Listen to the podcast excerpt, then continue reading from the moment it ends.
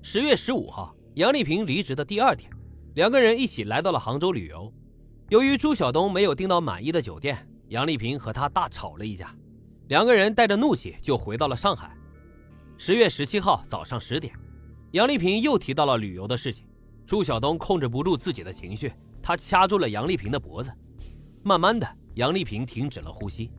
三个小时之后，朱晓东把杨丽萍的身体装进了一个红色的被套里。塞进了新买的冰柜，而令人毛骨悚然的是，这三个小时里面，朱晓东就一直坐在杨丽萍冰凉的身体旁边，看着她的身体一点一点的变得僵硬。杨丽萍死后，朱晓东用他的手机先后从各种网贷 APP 里面贷出了将近二十万，并且开始频繁出入夜店购买奢侈品，去南京、海南、韩国等地旅游，还多次跟不同的女人开房。为了隐瞒杨丽萍的死亡，朱晓东还时常用杨丽萍的微信与亲友聊天。他还模仿着杨丽萍的语气更新着朋友圈。十月三十一号万圣节，他更新了杨丽萍的微信朋友圈，配图是上海迪士尼乐园的画面。十一月二十一号，杨丽萍生日的前一天，他在杨丽萍的朋友圈写道：“祝福请发在评论，并且上传了 KTV 的果盘、饮料等照片。”每当有人打来电话，或者是发出了语音聊天邀请的时候，都会被告知手机的听筒坏了，只能打字。沟通期间，杨丽萍的父母曾经多次给女儿发微信，让女儿回家吃饭，都被朱晓东以各种各样的理由回绝了。一百零五天之后，也就是杨丽萍父亲生日的当天，眼见啊实在是瞒不住了，朱晓东才告诉母亲自己杀害了杨丽萍的事情。随后，朱母带着朱晓东来到了警察局自首。希望能有一线生机。在调查期间，朱晓东一直坚称自己并不想杀害杨丽萍，只是因为家庭琐事而引发的激情杀人。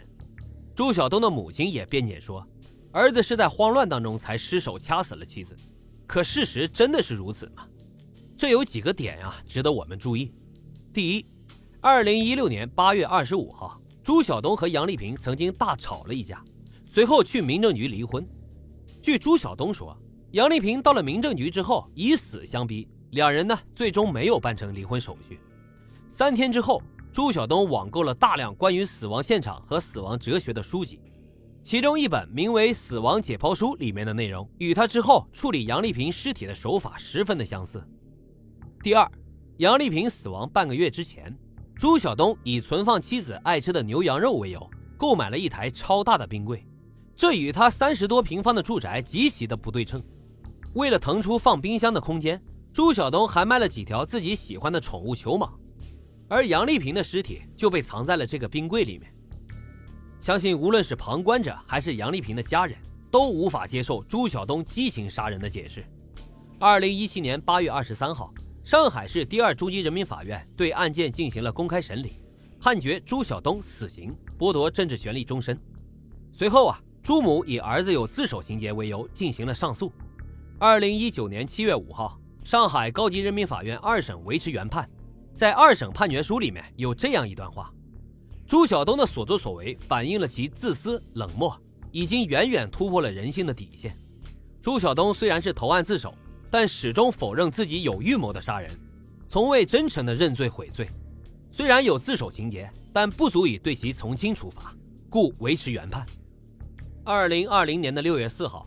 上海第二中级人民法院依法对故意杀人犯朱晓东执行了死刑。杨丽萍的父亲说，朱晓东在法庭上一直面无表情，他和他的家人从来都没有说过一句对不起。朱晓东母亲的态度更是令人愤怒，他在接受媒体采访的时候多次为儿子辩解。认识杨丽萍之前，我的儿子很乖的呀，很会体贴人的。杨丽萍他什么家务都不做的呀。连胸罩都是我儿子洗的，小东肯定是无意的。我跟你讲，他是一时失手的。这个事情虽然是我儿子不对，下手没有马上报警抢救，但他也是孩子啊，他害怕的呀。他有没有经历过这种事情？而面对儿子一直在花杨丽萍钱的事实，这位母亲则表示：“我儿子每个月只有四千块钱的工资，杨丽萍有一万多，可是他们结婚了呀，不分你的我的的呀。”对吧？而且杨丽萍又不是小孩子，这些都是她自愿的呀。自己的儿子哪怕杀了人也都是孩子，可儿媳妇即使是辛苦的养着家，却还被指责不是小孩子了。漂亮，完美的解释了什么是真正的双标啊！二审判决下达后，六十多岁的杨改莲夫妇抱头痛哭，他们终于为女儿讨回了公道。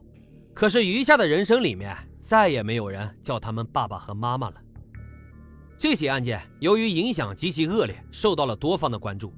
媒体们报道的焦点集中在了凶手的高颜值上，甚至有网友认为，杨丽萍之所以会遇害，就是因为过度迷恋朱晓东的帅气外表，而朱晓东一步一步地将涉世未深的乖女孩杨丽萍带入了死亡的陷阱。那我们就来简单的分析一下本案的整个过程。首先是吸引阶段，两个人刚刚结识不久。朱晓东就谎称自己得了脑癌，在西藏喝血水、吃野兔，竟然奇迹的自愈了。这样狗血的剧情，在单纯的杨丽萍看来，不仅不觉得荒谬，反而让她觉得朱晓东的与众不同，很酷。之后不久呢，便接受了朱晓东的追求。然后是着迷阶段，朱晓东收入不高，但是对外表非常的在意。他不仅每天精心的打理着发型，衣服呢也都是名牌。的确是一个人模人样的小伙子。与杨丽萍谈恋爱之后，朱晓东非常会抓住杨丽萍小女孩的心理，偶尔做做爱心早餐，假装给杨丽萍抢购苹果手机。当然啊，这肯定是抢不到的。而这些呢，都让杨丽萍的虚荣心得到了满足，觉得自己找到了真命天子。